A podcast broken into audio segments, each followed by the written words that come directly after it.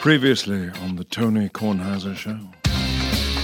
Yes, even though I'm not sure quite how name, image, and likeness stuff works. And I give them money. Oh, this is how it works. You just give them money. Name, image, and likeness allows athletes to be given money by anybody. Right, you just give them cash. By anybody. Straight cash, homie, if you want to.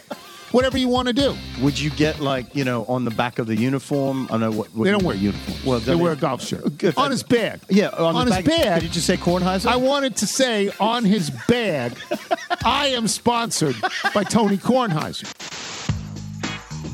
This is General George Washington, and you're listening to the Tony Kornheiser Show. I'm not against it. I mean, players have been cash cows for 100 years. They've gotten nothing. Coaches and administrators have gotten everything. Right. So I'm fine with them making money. I'm just not going to do it myself. I'm not sponsored. Are we talking about the 12-year-old kid? No, this is the freshman at Binghamton. At Binghamton. What Sean Colella, what are you talking about? No, there's a 12-year-old kid who got name, image, likeness for golf. A 12-year-old kid? Yeah. That's right. Who paid him? A lot of companies. I think one of the big ones is Encore Golf Balls. Is he good? I guess he's won everything. Wow. All right. Let me speak to the reality of this show.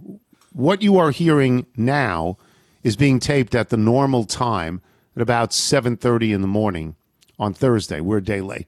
And the reason we're a day late today, and I should go into summer schedule, is, by the way, we're going to try and do 3 shows, but they're not all going to be Monday, Wednesday, Friday. If I get a chance to get away, they're going to be Monday, Tuesday, Wednesday, or some weeks, if I actually take vacation weeks, I'll let you know. Vacation, she'll be worried? No. Okay. No, I'm not suspended. Not that vacation. I'm not suspended. If I get suspended, that would be different. But last night, Wednesday night, in the 7 o'clock hour, 7 o'clock Eastern, we taped both our guests. Eric Sedransk, who is the son of someone I went to grade school and high school with, and he's involved with charity golf called Member for a Day, and with Wilbon, because Wilbon's in San Francisco. I don't want to, ask Wilbon to wake up in the morning. It's foolish. He's got a very long day today, Thursday. He's got the game at night. So we taped them both, just so you know. We taped them both last night. Nothing has changed because we didn't ask him anything that would have any effect at all from last night. And now we're doing the open, and we're going to do the close today. And Michael is here, and Nigel is here. And Michael, first of all, and I think people are going to want to know this, how did Team Coco do in the Monday tournament that you played in? Team Coco placed, barely. We were the last winner, but we did place. I aged a few years going around with Mr. Creedon, Mr. Campbell, and Coco, our fearless leader. Arch taught me some new vocabulary. He had a 2-for-1, though. I had already buried the birdie putt, and the way they compute for net is something that I've never done before, and it left me a little bit confused. But I just followed them around, had a great time. That's good. Reminder to me about the power of clubs. I was so jealous of you because I saw you playing with a few of your friends when I went out to practice last week, and I'm just looking up at Creedon, who is someone who I sort of followed when I was just learning the game, and he'd come up to me and just casually give me a few lessons. And just the power of staying at one club and sort of being around that community and growing up there. So that's good. So you had a good time. You made everybody on the team made $25 shop credit. Yeah, going towards your new driver. That would be great. I want to get a new driver, so that's interesting. Did I tell you the deer story? No, I don't believe so. Okay, this happened. I didn't, because Michael wasn't here. This happened on Monday morning. I came back with the dog at about, 10 to 7, right around there. And I come in the back way from the alley with the dog on this morning walk. That is our tradition. I take the leash off the dog. And it's bright at this point. It's very bright. Oh, sure. I take the leash off the dog. The dog saunters straight to the front and waits for me to pick up the Frisbees. That is what we do. In this particular case, the dog did not saunter straight to the front. The dog took a left and went near the forsythias. It's very dense in that area. And the dog, something was up. I assumed the dog smelled a rabbit. That's what I assumed. Sure. I assumed a chase would ensue and a rabbit would be dead. That's because that's what That's regularly happens. And when I say regularly, I mean only when she chases a rabbit in the backyard, which is rare. It's rare that this happens, but I've seen it happen enough and put enough dead rabbits in bags and thrown them out that I know what's going to happen. I hear movement in the underbrush. I look over there. A full-grown deer. A full-grown deer leaps out from behind the bushes, takes 3 or 4 steps, jumps over the fence, never to be seen again. The deer was taller than I. A full-grown deer. It took 2 seconds. That's all. They're very nimble. 2 seconds. It's not a doe, a deer. A full-grown deer. You know, Ray, a drop of golden sun. Fa. Yeah. So I saw that, and I was stunned, amazed and stunned. What was the deer doing there? It's too late. This is not the season where deers give birth. Right. And by the way, if a deer had given birth, the deer would have fought the dog. Yeah. And a dog, you know, I fought the law, and the law won. The deer would have beaten the dog. Yeah. The deer's got the numbers on that one. Yeah, but I assume it's a she, so I didn't see any points. So the deer leaps, and the dog feels pretty good. I understand why the dog feels good about this, but had the deer said, "Really, you want a piece of me?" I think it might have gone the other way. Yeah, but in Chessie's mind, she won that battle. Oh, 100%. She's like, "Yeah, there you go." So the saunter returns. Say it walking. Yeah, yes. All the practice with the frisbees. Yes, that was so really good. You watched last night. The Match was on. For people that don't know what this is a TNT production. It usually has Phil Mickelson and/or Tiger Woods, but it almost always has Phil Mickelson. I've always thought it was entertaining. Last night it was just with quarterbacks, and you liked it. I think they finally found their secret sauce. Now, again, The Match is something that started as like the biggest duel between Tiger and Phil in Vegas, where they had to go to a wedge off in darkness, and no one you were promised side bets. None of that happened. Never happened. Phil developed a character that at times was charming, was sort of intelligent, but also overwhelming. He was the entire broadcast. Yes. And then they tried to plug in various quarterbacks with Brady and Manning. And they put it on TNT, so Charles was always around. Yes. And this was the first one where you say they finally figured out it's back in Vegas. They made it 12 holes, so it felt like it actually was going to end. And they give him these carts that go forever. And Charles, I would listen to him just describe the happenings on any one street as it goes up and down. He's ribbing Brady, be like, "Oh, that Atlanta Super Bowl, I was celebrating at halftime with something a little bit bigger than beer," if you know what I mean. So they. Did you know that Charles sent me a picture of his grandson the other day? It just makes me happy because he'd always end every interview with you like, "Tony, say hi to your family." No, because his grandson is Henry, and he heard me on PTI mention Henry. And so he said, "I'll show it to you." That's tremendous. You So you get the 4 biggest quarterbacks who are clearly avid golfers. They're larger than life figures, but then you see them address the ball, and they look like anybody you would be paired with. Their mannerisms, the way they grip the club, the sort of nervous tics that they develop as it gets into a serious moment. It was tremendous fun. At one point, they go to Patrick Mahomes. They're like, "What are you doing?" And he's cracking open a tall boy. And he goes, "Yeah, I'm just trying to keep it pretty regular out here. This is like my 4th one. It's fine." "Hey, Josh, you want to get into the cooler?" And you're thinking, when's the last time that I saw Josh Allen and Mahomes together on the field? Yeah. The coolest thing they do is they let them take a mulligan where they have to throw football. Looked about 20 yards to Jake from State Farm, who's holding up the heads on stick of Charles, and to then see them switch gears, where immediately they look to their left or right and they identify one of their playing partners, and they just throw it as hard as they can back and forth, and of course every one of them hits the head. It ends up with Rodgers sinking a 12-footer for birdie. He took it far more seriously than everyone else except for Brady, who wore pants because he was probably a little bit nervous about the Cavs compared to the other guys. So you enjoyed it. You know what? I stayed. It was a Wednesday night. It didn't mean much. They don't have to deal with trying to schedule this around real golf because they don't have golfers in it. Yeah. I'm glad. Well, I hope it did well, and I hope they continue to do it. I will get out of here after I tell this. This is not even a story. This is an appeal to whoever is listening who can help with this. A couple of years ago, I got a new AT&T iPhone, right? Is that what it is? Well, you got a new one this past fall of 2021. Okay, so yeah, less than a year ago then. It doesn't work in my house. I have to call Matt Kelleher every day. I have to call Julia every day. I have to call people and do work. And it cuts out all the time.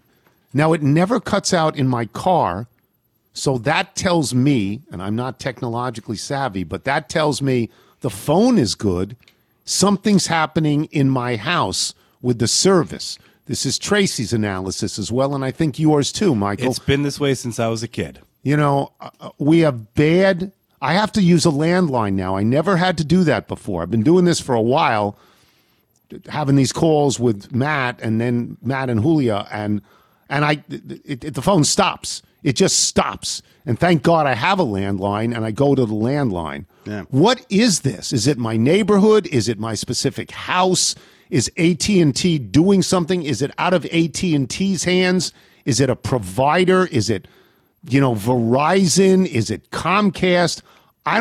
It doesn't affect the show, the television show. We're fine on that. It affects my phone. You opened with a lot of very practical questions. It could be the way that your house is constructed, but always look at your phone and see what your coverage looks like, because you might find if you sit in one part of your house, you have better coverage than in another area. Now, do you have Wi-Fi turned on your phone? I don't know what that means. Do you? Oh gosh. I mean, I could go to settings. I think it's on. Yes, when we look at the top right corner. But Tracy believes that I'm not getting sufficient Wi-Fi. So you're Can I buy Wi-Fi? So these are two. Can someone come to my house and hand me issues. Wi-Fi? Right now, I can tell you our Wi-Fi is full bars. Now the cell phone. This is where I sit. Not. The what? The cell phone bars. We have one bar for phone coverage. So is that is an AT&T situation? That is an AT&T issue. That was AT&T charges me a lot of money every single month, like $175 somewhere in that neighborhood every single month. And if my service stinks, why am I paying it? There's no reason. Yeah. I mean, that whole thing comes down to coverage. And if you can't get coverage in your Tracy said house, something about them all going to 5G and me maybe having 4G and being left in the dust. I think we can look to the Little House to solve this. You should offer to get a 5G tower up on the roof. Oh, there you go. Just welcome the new neighbors. This is no good. No, I mean, I'm sitting and doing my work, and I can't do my work. The most frustrating thing is when you're in your own house and your phone. I'm paying money out for this, and I don't have it. So if someone who works for AT&T is listening, or someone who knows what I'm talking about is listening, just send me that. Don't tell me who you sat next to on a plane anymore. We're done with that. Want to hear my top three? What's your top three? No, I don't have any. Oh. That's it. We've had that. I sat next to one. Sat next to Wilbon. Sat next to Michael Wilbon on a plane. So they did cover a lot of that Wi-Fi stuff. Sat next to Alan Bubis. Did sit next to Alan, right next to the socialite. They did cover a lot of that Wi-Fi stuff in biology for non-majors. I'm not sure if you were paying attention. There was no Wi-Fi then. No, it wasn't. I am too old to understand these things. I'm too old. That's why I'm asking for help. Right. I ask for help on things I don't understand. You know what I really don't ask for help on? Sports writing. I understand that. Don't ask for help on that. Don't need help on that. But I need help with this, with AT&T. Let's start by having you walk around the main level of the house and just see if your coverage changes from room to room or by certain windows. All right, we're going to take a break.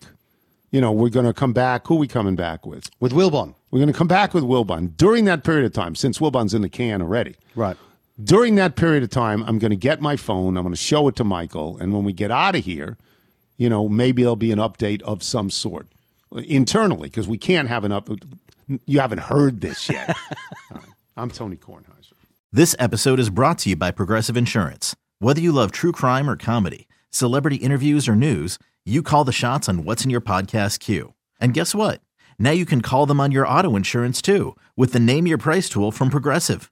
It works just the way it sounds. You tell Progressive how much you want to pay for car insurance, and they'll show you coverage options that fit your budget. Get your quote today at Progressive.com to join the over 28 million drivers who trust Progressive. Progressive Casualty Insurance Company and Affiliates. Price and coverage match limited by state law. You're listening to The Tony Kornheiser Show. This is the music of Coleman Mellett. He himself is no longer with us. This was sent in by his brother, Zebulon Mellett of Barrington, Rhode Island. 65.8 miles south of Revere. Coleman was the math class of 92. And his brother writes, some of the best musicians in the world, led by Grammy Award-winning producer, keyboardist, and close friend Barry Miles, collaborated to round out these songs and complete the album. Chuck Mangione is on it. James Taylor is on it. They lent their time and talents to give these songs everything they deserve. This is a lovely song. This is called Come On Home.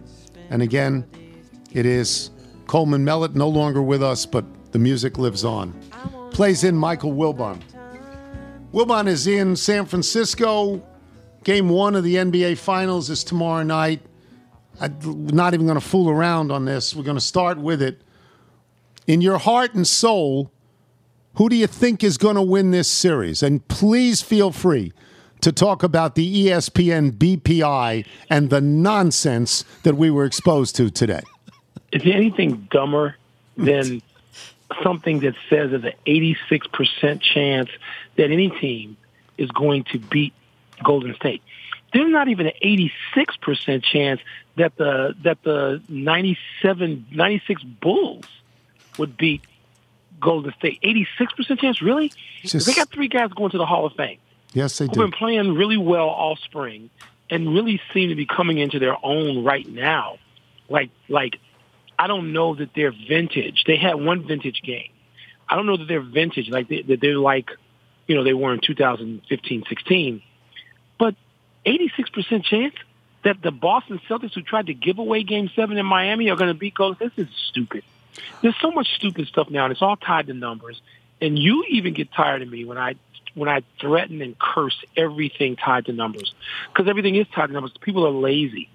They don't. Well, I just don't know. I don't know how it is factored. I don't know what the ESPN BPI is, and I don't know who's running these numbers. Because if you come out 86%, Mike, means there should be a sweep. Boston should sweep. Yeah. Okay. Okay. So now you sound as angry as I usually am. In this particular case, I think it's stupid. Who do you, forget the BPI? Who do you think will win the series ultimately? I think Golden State will win the series. I don't know how many games. I do want to. There's certain things I want to see.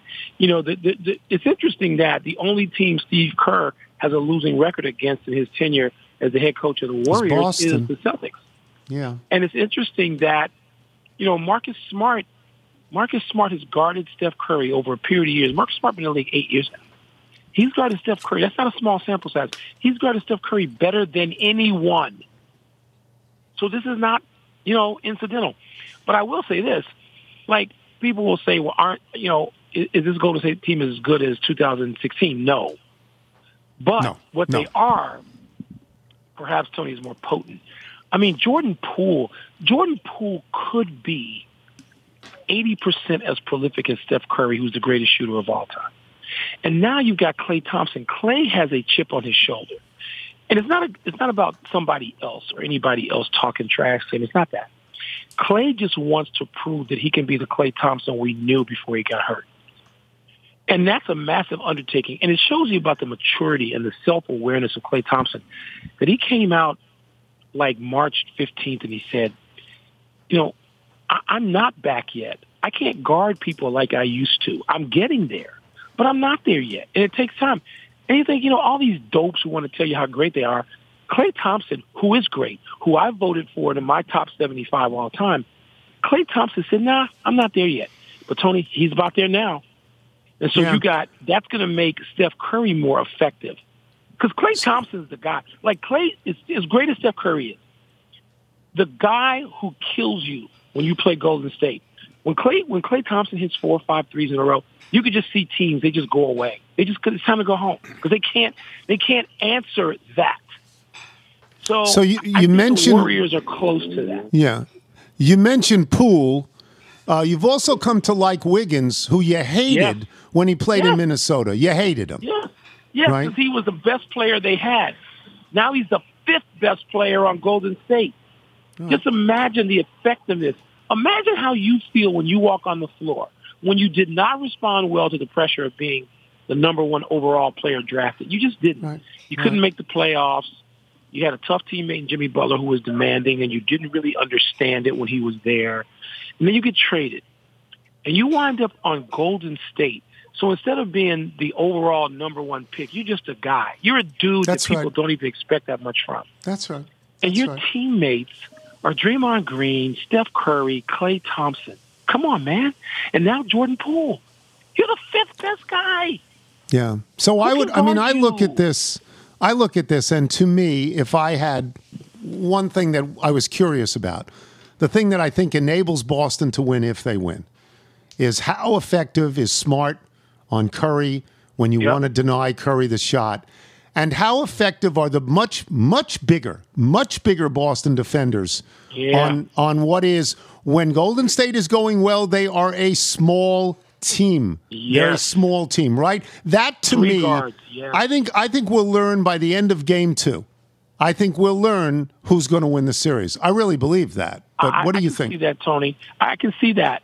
I wonder the same thing while I'm picking Golden State. I wonder, look, Tatum and Brown and Kendrick Perkins alluded to this today. They are two-way players. They can defend you. It's not just Marcus Smart, although Marcus Smart is the best of them. Al Horford. Here's the other thing is Robert Williams, who could not play much in that series before, because this guy got a serious knee injury. I mean, when he listen, there are people that folks rail against for taking nights off and not playing. Not James Harden talking his way out of two cities. People like Robert Williams and Jimmy Butler. Come on, man. These guys would be their doctors would tell them, and they probably did already, you shouldn't be playing tonight. And they do. And so Robert Williams couldn't be Robert Williams except for a couple of games. But now he's going to have to have 3 days off. I expect him to be Robert Williams, especially in the first couple if he can avoid re-injury. And, Tony, so they got a host of defenders, and they're long. Yeah, they are. So you raise a great point. In the meantime, Golden State's small. And, you know, I'm not in love with small ball. The reason I like Golden State has nothing to do with size. It has to do with skill. I'm not a small ball guy. Because I remember how great the Bulls were when they had guys 6'6" and 6'7", and Scottie Pippen 6'8", and Robin 6'8". They weren't big, they weren't huge, but great and large is better than great and small. I think that's true. So like you, I'm willing to. I'm wanting to see what happens. I want to see. You don't honestly think in your heart. You don't honestly think these are the two best teams in the NBA, do you? You don't really think that. I think that they are the two teams least bothered by the expectations, and that somehow got to Phoenix, and I don't really know why. Like, I haven't had a chance, as I will coming up, to just sit. I'll sit at a restaurant in Scottsdale with Devin and with Chris, and I'll just listen to them. Yeah, because they're really smart, perceptive guys, and they're basketball thinkers, and they will have answered their own questions about what the hell happened. So I think that they were the best team, but they weren't equipped to deal with something they faced. Something. I don't know what it is. No, and I understand that. But, I think Phoenix and Milwaukee are the two best teams. There are different reasons why they lost. I think if Middleton is healthy, I think they win. You're right. You're right. You know what? I do. Look, Tony, I picked Miami and Milwaukee to make the Eastern Conference Finals on the first day of the season. I did pretty good on that, considering Middleton didn't play. And to me, you know, Golden State and Phoenix, you know, we didn't know Denver was going to be as injured as they wound up being very early on. But Golden State, yes. Golden State is, because, Tony, they're just smarter. They're smarter. From the general manager, Bob Myers, who doesn't get nearly enough credit, to Steve Kerr, to the assistant coaches, to Draymond and Clay and Steph, and Andre Iguodala, who's like an assistant coach over there now. That's why they got him back. They're smarter. They're mentally tougher. Mental toughness, to me, you know, while people fixate on numbers, I fixate on who's mentally tougher. Like, I'll take Jimmy Butler, and you can have almost anybody else in the league. Because Jimmy Butler, as we just saw again in the playoffs, he's mentally tougher than almost everybody, even though he's not as good. He can take you out with what he's got. And so I think that Golden State has enough of both the talent, the natural talent, skill, and the toughness, mental toughness. Yeah. That they're going to, and Boston still does too many weird things. Like, they almost gave away Game 7. You know, they tried to give away Game 7. They did give away Game 6. So I just think if you do that with Golden State, they're gonna hurt you. They're gonna cut your heart out. Are you not so fabulously enthralled with the notion that Kevin Durant and Kyrie Irving left these teams to go play together in Brooklyn, and these teams without them are in the finals? Yes, yes. You have to be captivated by that. Yes. And to me, like, I don't understand the seduction of Kyrie Irving, which, Tony, is not just like knuckleheads. How about Mike Krzyzewski? I mean, Kyrie Irving has been seducing people. It's not just like young dopes, like my dear child, who I love more than anything on the planet, who basically will just tell you, I love him. I love Kyrie Irving. Yeah. And he will now, because he plays basketball at point guard, and because he plays on the AAU teams, he plays on a variety of teams, he's on Gonzaga, his high school summer league team already. He plays on good teams. He's become a pretty good little thinker on the basketball court. And I say to him, what are you doing? How are you seduced by this clown? And he has answers now. He doesn't just say, Dad, I don't know. He has answers. Just like, but there are people, my son doesn't matter in the history of basketball. Mike Krzyzewski matters. Yeah. Kevin Durant matters. These people are seduced by this guy. And so it's interesting, Tony, because the players in the league line up on one side. And I will just say this without giving out too much. So Chris Paul, who we think the opposite of Kyrie Irving, is that fair to say? Yeah. Yes. Chris Paul has said to Matthew, sit down and explain to me why you're fascinated by Kyrie Irving. That's as far as he'll go. These two are peers. They have to play against each other, and Chris Paul's never going to just sort of go after somebody. That's not his method. But he says to Matthew with a quizzical look, and so there's, Tony, there's half the league is seduced by him, including Kevin Durant. I understand. He left Steph Curry for this incense-throwing lunatic. Yeah. Well, there's a great line in broadcast news. What do you think the devil's going to look like? It's just, all right, let me get to one other question. I think Curry and Thompson are certainly in the running, if not way ahead of everybody else, as the greatest guard combination in the history of the NBA. But to that end, Mike, I wrote down a few others. Okay. Frazier and Monroe. I was going to say Frazier and Monroe. That comes off the top of my head. Frazier and Monroe. I'll even say Sloan and Van Leer, though they didn't win. No. But as guards, okay. No, I love them. Isaiah and Vinnie Johnson. Yeah. Well, Isaiah and Joe Dumars. Oh, yeah. And Vinnie Johnson, the third. Joe Dumars, yeah. Yes. Sam and KC. Yes. You know, and Magic and Byron Scott. Yes. I mean. To be in the Garden the other night, Tony, now you forgot his pair, I'm going to tell you about in a second. When to sit there and watch on the big screen in the Boston Garden, by whatever name, still the Boston Garden, and watch when they play clips of Sam and KC. It gives me goosebumps. Like, I think there's probably only 2% of the arena that even knows what's going on. And for me, I got to hold back tears. But let me just say to you, Tony, the greatest guard combination of all time is Michael Jordan and Scottie Pippen. I just considered Pippen to be not a guard. He's the point guard. He's the point guard. I don't care how they introduce him. I don't care if they introduce John Paxson or Steve Kerr. Right. The guards on that team, who had the ball at the end of the game? Scottie Pippen had the ball.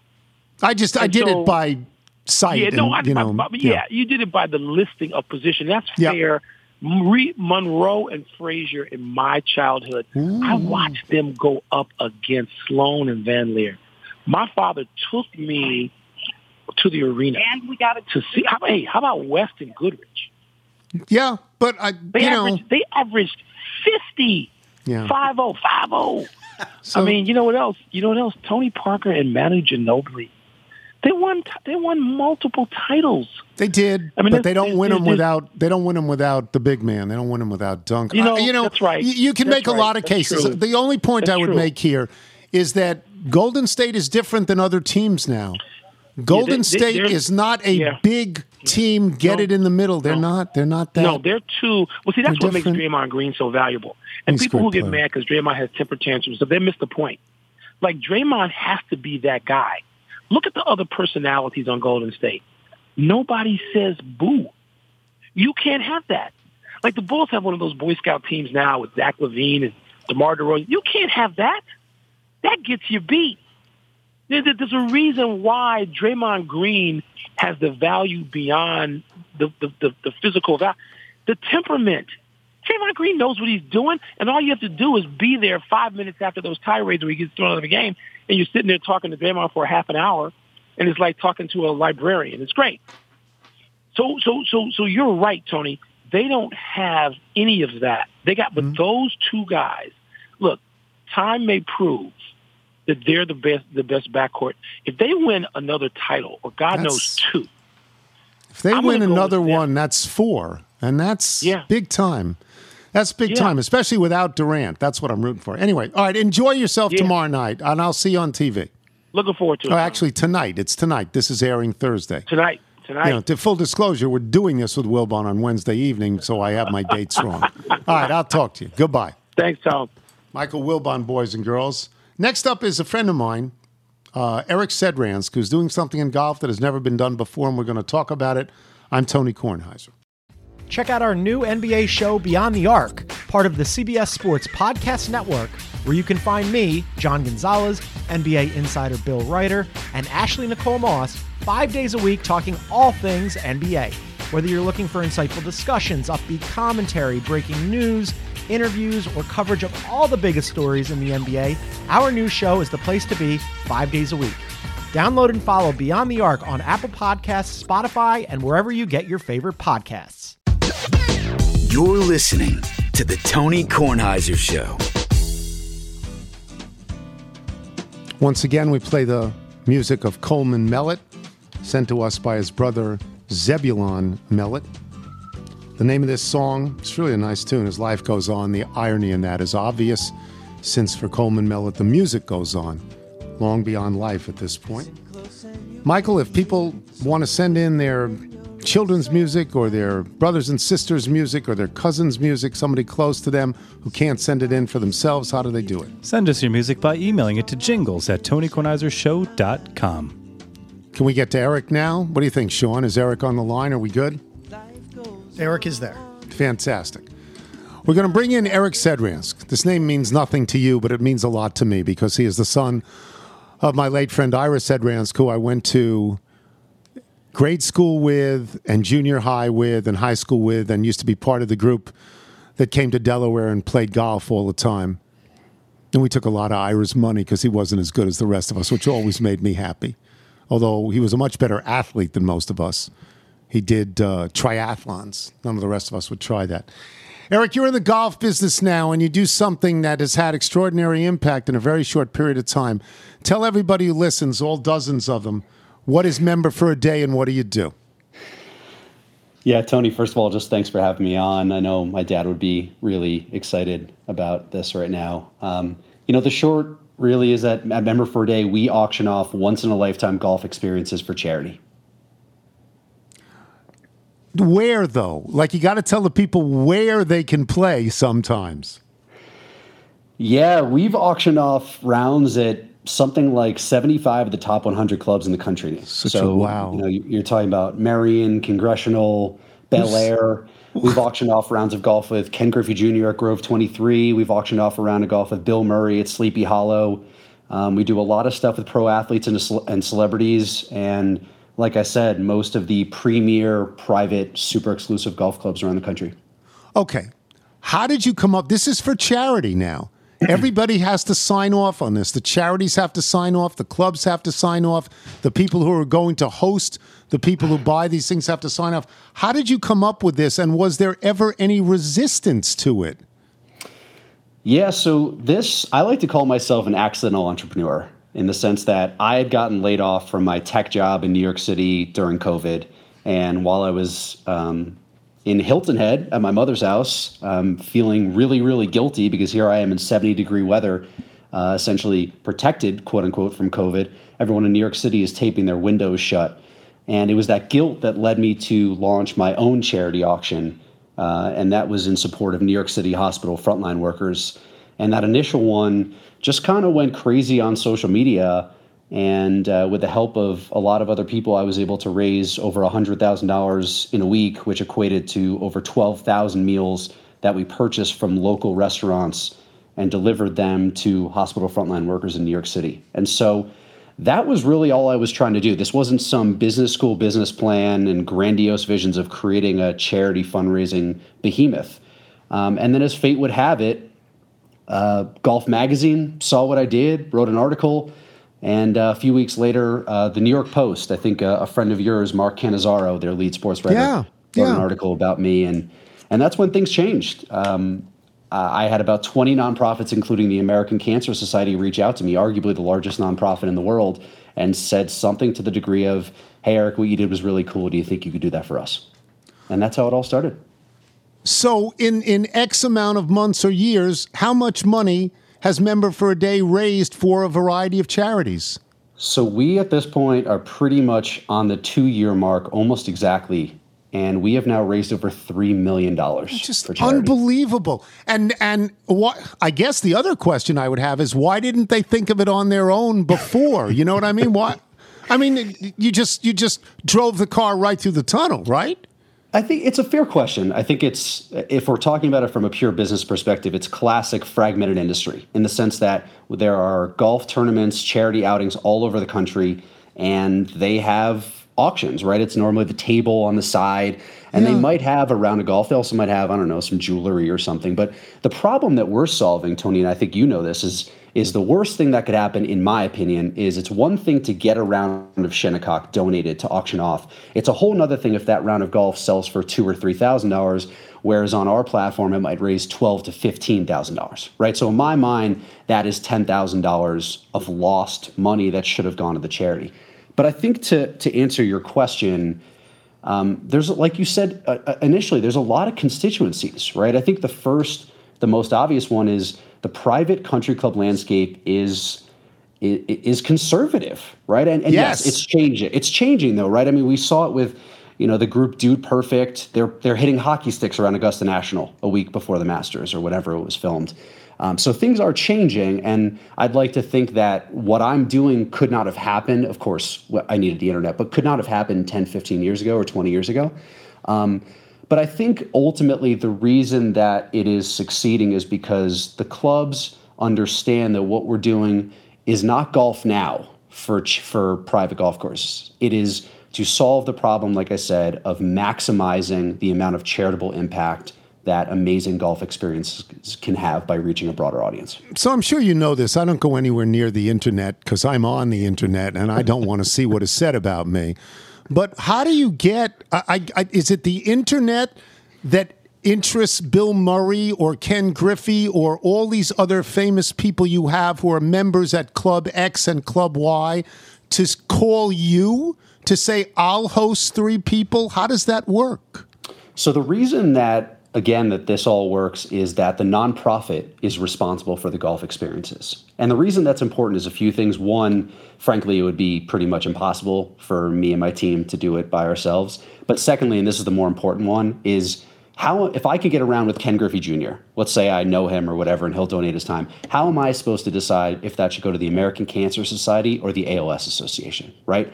But if the nonprofit gets it themselves, it's very clear where that money goes. So we actually don't get the golf experiences ourselves. We are just the platform that is able to get those experiences in front of, you know, up to our audience is about 25,000 people across the country at this point. So this is the only thing that might come off as semi-critical. And this is what I want to ask you about. Yeah. Some of these clubs are great and they are beyond the reach of so many people. I mean, you're never going to play there. What happens? I mean, there's a certain morality and a certain fairness in my mind that anybody should be able to do this. But if it's for charity, somebody's going to swoop in with much more money than 95% of the people who would like to do it. Do you have any sort of problem with that, or do you see the mission as raising money for charities and it's okay, you know, if hedge fund people and venture capitalists and, you know, people who created Tesla, you know, want to buy this? Yeah, and I've thought about this a lot. And the short answer is yes, you're right. A lot of our audience, or our community, I should say, are real estate and finance professionals. So that is spot on. So, you know, from my perspective, I've thought about this since day one. I don't want to become just another platform for rich people to play great golf courses. And so I think what you'll see from our platform as we start to grow larger is we're going to do more sweepstakes, right? Because sweepstakes, anyone can afford, or not anyone, but most people can afford, you know, a $10 or $20 entry for the chance to win a round at Wingfoot. And I just, to me, that's important because... So it's like a raffle. Is that what, exactly. You're like, okay. That's right. Because, I mean, Tony, you know, like, I mean, I didn't really grow up as a golfer, but I grew up in Westchester. I used to drive by the gates of Wingfoot and stare at it, and just in my mind, I will never play this course. And so to me, it's really important that average Joe has a chance. You know, it might not be a great chance, but at least they have a chance to play Wingfoot. When you drove by Wingfoot, did you ever say, I'll own this damn track one day? Did you ever do that? That would have been cool if you did that. I mean, I've been... Because of celebrity, I've been able to play so many great courses. I've been extraordinarily lucky. I just think what you're doing is fabulous. I mean, you should take a lot of credit for doing it. Tell us what the latest one is, because this has to do with your dad. Tell us about this. Yeah, so this one is especially important to me, and obviously you as well. You know, this is something we've been working on now for the greater part of a year.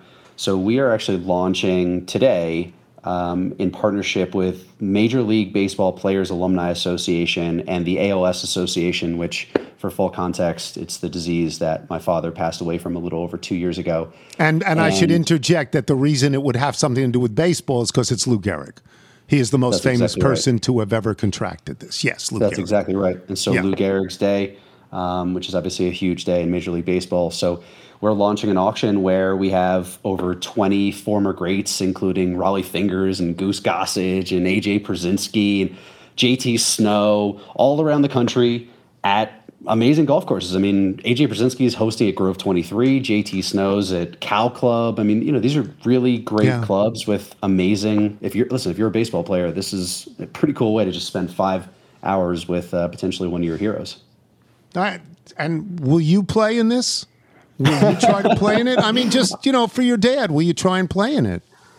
I don't know. I didn't give it any thought. You know, for me, Tony, the only thing that I'm focused on is growing this platform, because, you know, me playing is not the best use of my time right now. The best use of my time is figuring out ways to scale this platform out and do larger and larger auctions every day. So I'm just focused on, you know, getting this auction out to as many people as possible so we can raise as much money, because frankly, watching my father lose the ability, and you said it early on, you know, he was a triathlete, so it wasn't like he was just sitting on the couch eating bonbons.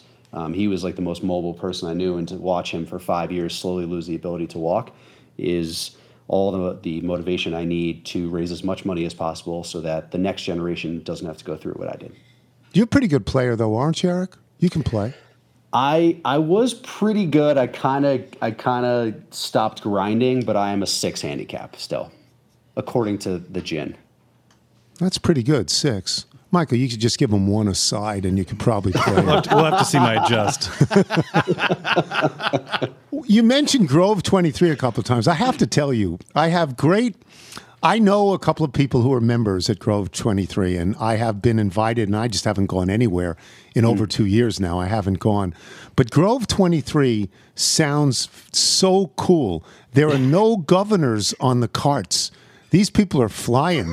They're going 30 and 40 miles an hour. And the only rule at Grove 23 is if Jordan wants to play through, you have to let him. I'm honestly not sure that there's any other rule at Grove 23. So that would be, you know, the fact that Ken Griffey is a member and took people out there. Have you found feedback afterwards? What people who hosted think of the people who played with them, whether they think it's a good idea? Have you had repeat situations? Yeah, it's a great question. Actually, Ken Griffey Jr. is a perfect example, because he hosted one round at Grove and then another at his home course, Isleworth, where I think he lives. Yeah. So he's a perfect example. So the answer is yes. You know, I think that's the ultimate here, is that it's a win-win-win. And I mean that in the sense that, like, obviously it's a win for the charities, but the ultimate thing is if we can actually create connections, genuine connections between host and winners, that's the ultimate win. And I see it all the time, right? A guy wins around an Interlaken. He's a member of Wanamoyset. He says, hey, come out this summer. And next thing you know, they're playing separately from our platform. And it's making the world a closer place. I think, so to answer your question, yes, you know, of course, like any large scale platform, we're always going to have some bad apples, but thankfully, like, we really haven't had many because, and this is maybe a little bit of my naivety, is that I think if we're doing this for the right reasons, which of course we are, being that it's for charity, that we're going to attract the right people, and we're not going to attract a lot of, I guess, jerks for better or worse. So if people want to get involved in this, if they want to be involved in your auction, what do they log on to see what you're doing? Yeah, so the easiest place is go to our website, which is memberforaday.com, all spelled out, all the letters. And, the ALS one, like I said, launches today, but we have auctions launching pretty much every week. Sometimes we have multiple auctions launching every week. So, hop on there, click on the link to the auction, subscribe to our email list, follow us on Instagram. And if you want to play amazing once-in-a-lifetime golf experiences while supporting great charities, we are the place to be. Your dad would be very, very proud of you. Say hi at home to your mom, okay? Thanks, Eric. I appreciate that, Tony. Thank you. Eric Sedransk, boys and girls. Something we don't usually do. We will take a break. We have email and jingle. When we come back, I am Tony Kornheiser. This is the Tony Kornheiser Show. The Tony Kornheiser Show. Here comes Tony.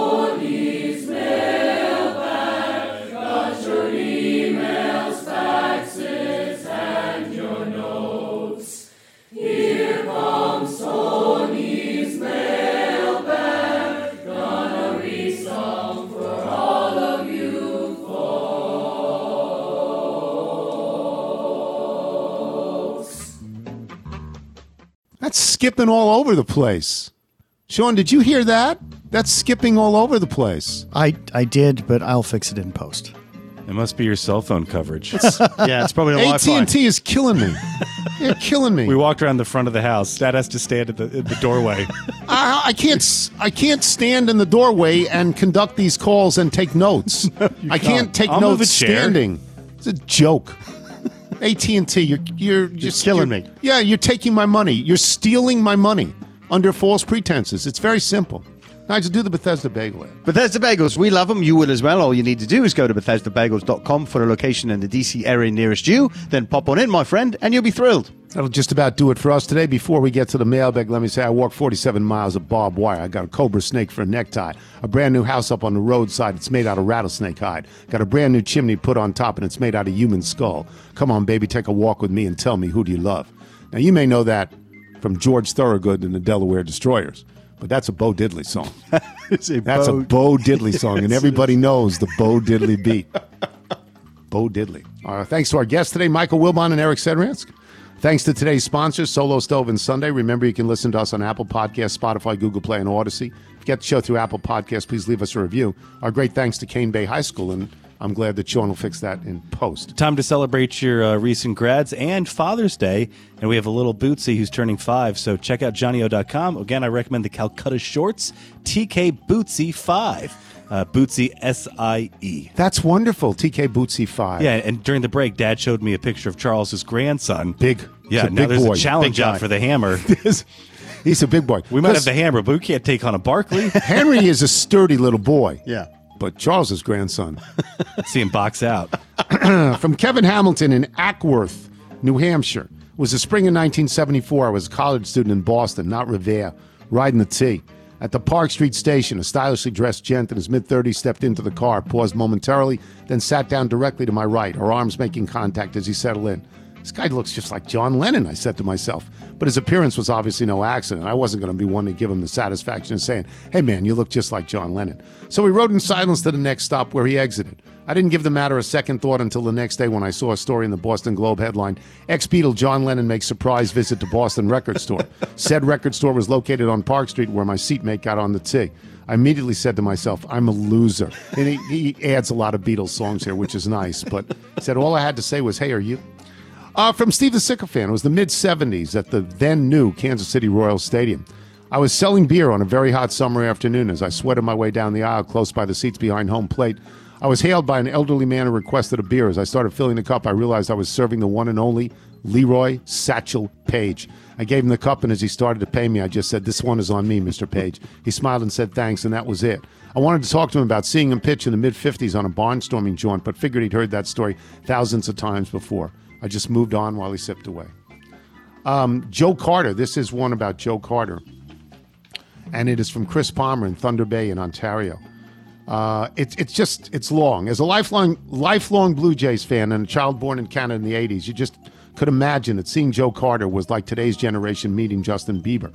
I casually asked for his autograph on my ticket stub, and we engaged in conversation as he happened to live in Kansas City and was a big Chiefs fan. As we boarded the plane, this is online for the plane, I was kicking myself for not getting a picture with him so I could brag to my childhood friends. When I saw him at the Kansas City airport waiting for our bags, I asked him for a picture, and he politely obliged, and we went our separate ways.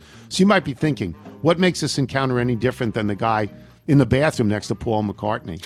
And, you know, he said, as I stood at the shuttle counter looking to book a shuttle to our downtown airport, I felt a poke on my shoulder, only to turn around and see Mr. Carter standing there. He asked me where we were going and follow up by asking if we wanted a ride.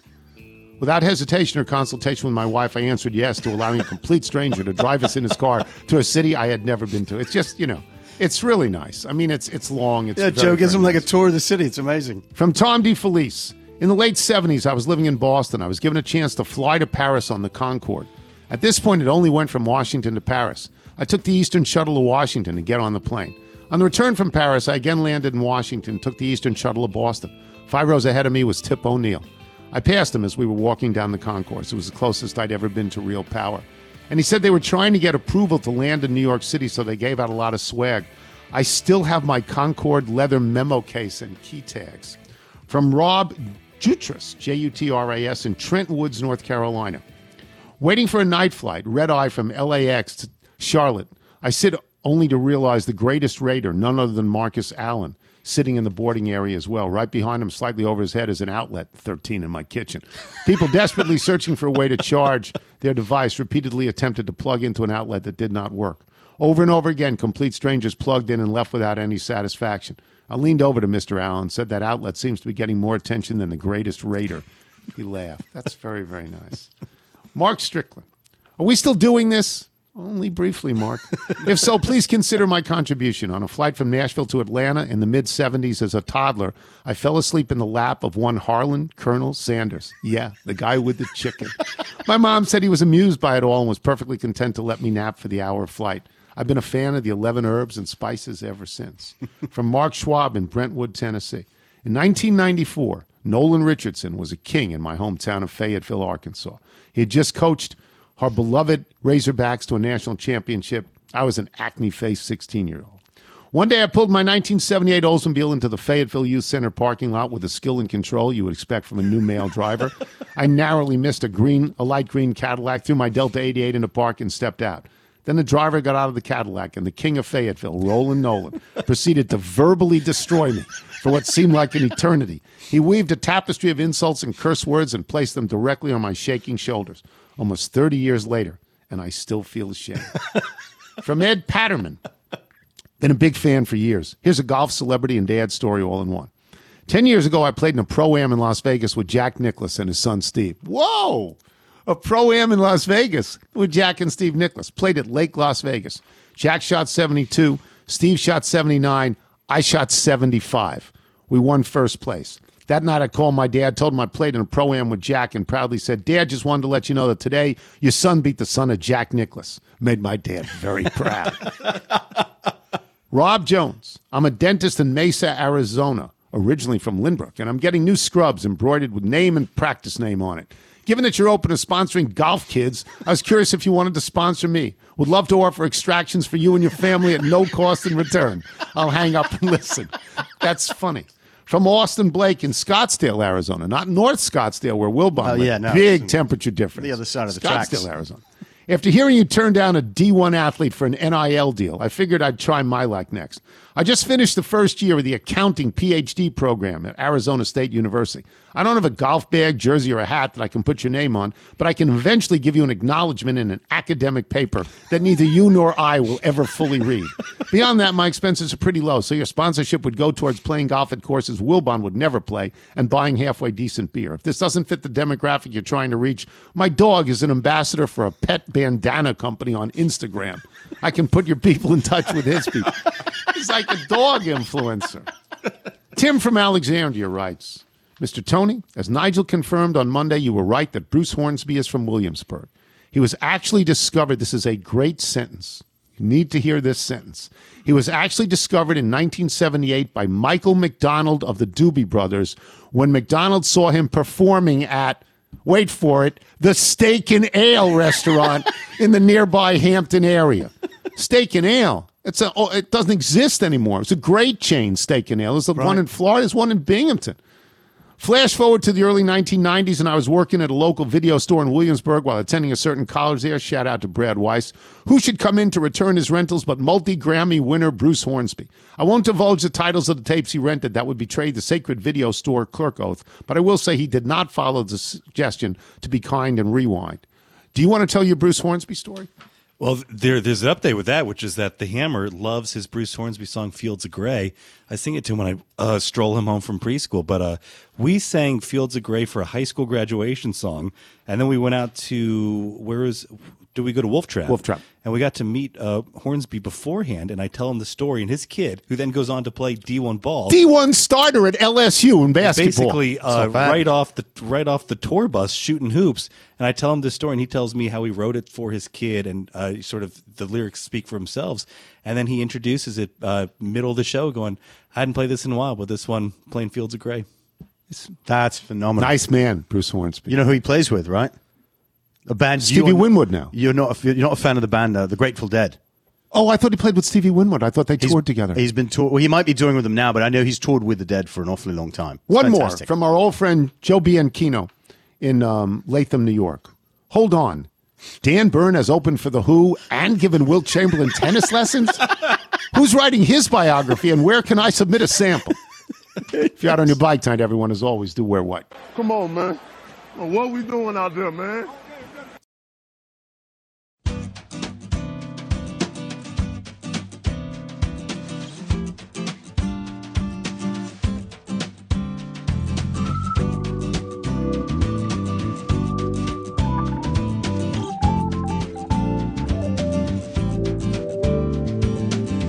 Close and you can hear the soulful whisper in your ear, so fine. Singing, I'll be seeing you when the moon and stars begin to shine.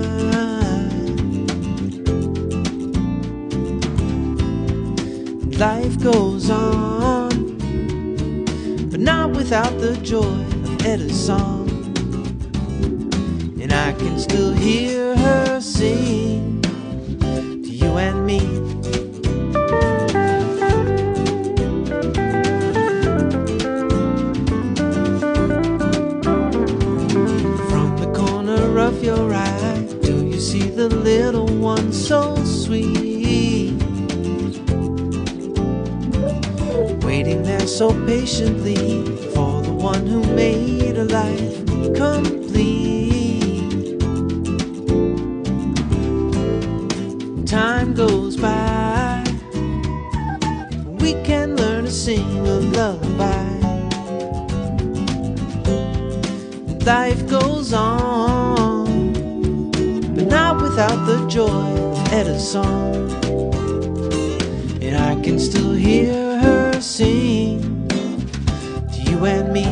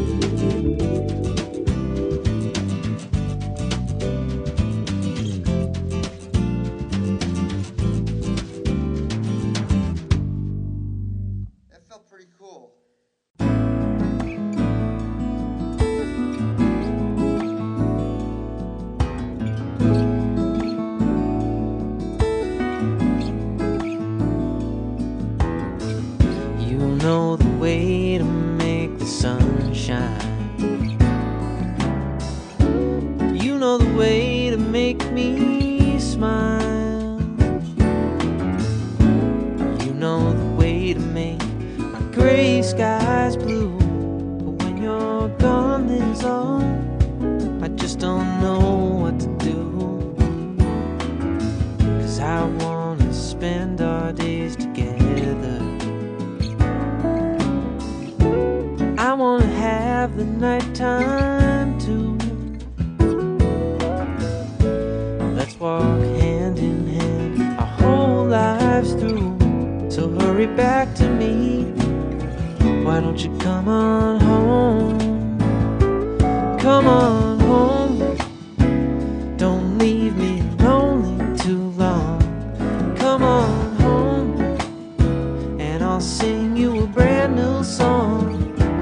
Without you, no, this house won't be a happy home. So hurry back to me. Why don't you come on home? Come on home.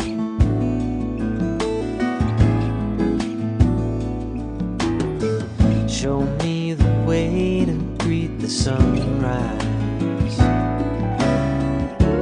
Show me the way your garden grows. Show me the way you make my gray skies blue. So if you have to leave, I just might know what to do. 'Cause I wanna spend our life together. I wanna build a world with you. And I'll be waiting for the face I love. So hurry back to me. Why don't you come on home? Come on home. Don't leave me lonely too long. Come on home. And I'll sing you a brand new song. Without you, no, this house won't be a happy home. So hurry back to me. Why don't you come on home? Come on home. Don't you leave me lonely this way. Come on home. And I'll show you a brand new day. Without you, no, this house won't be a happy home. So hurry back to me.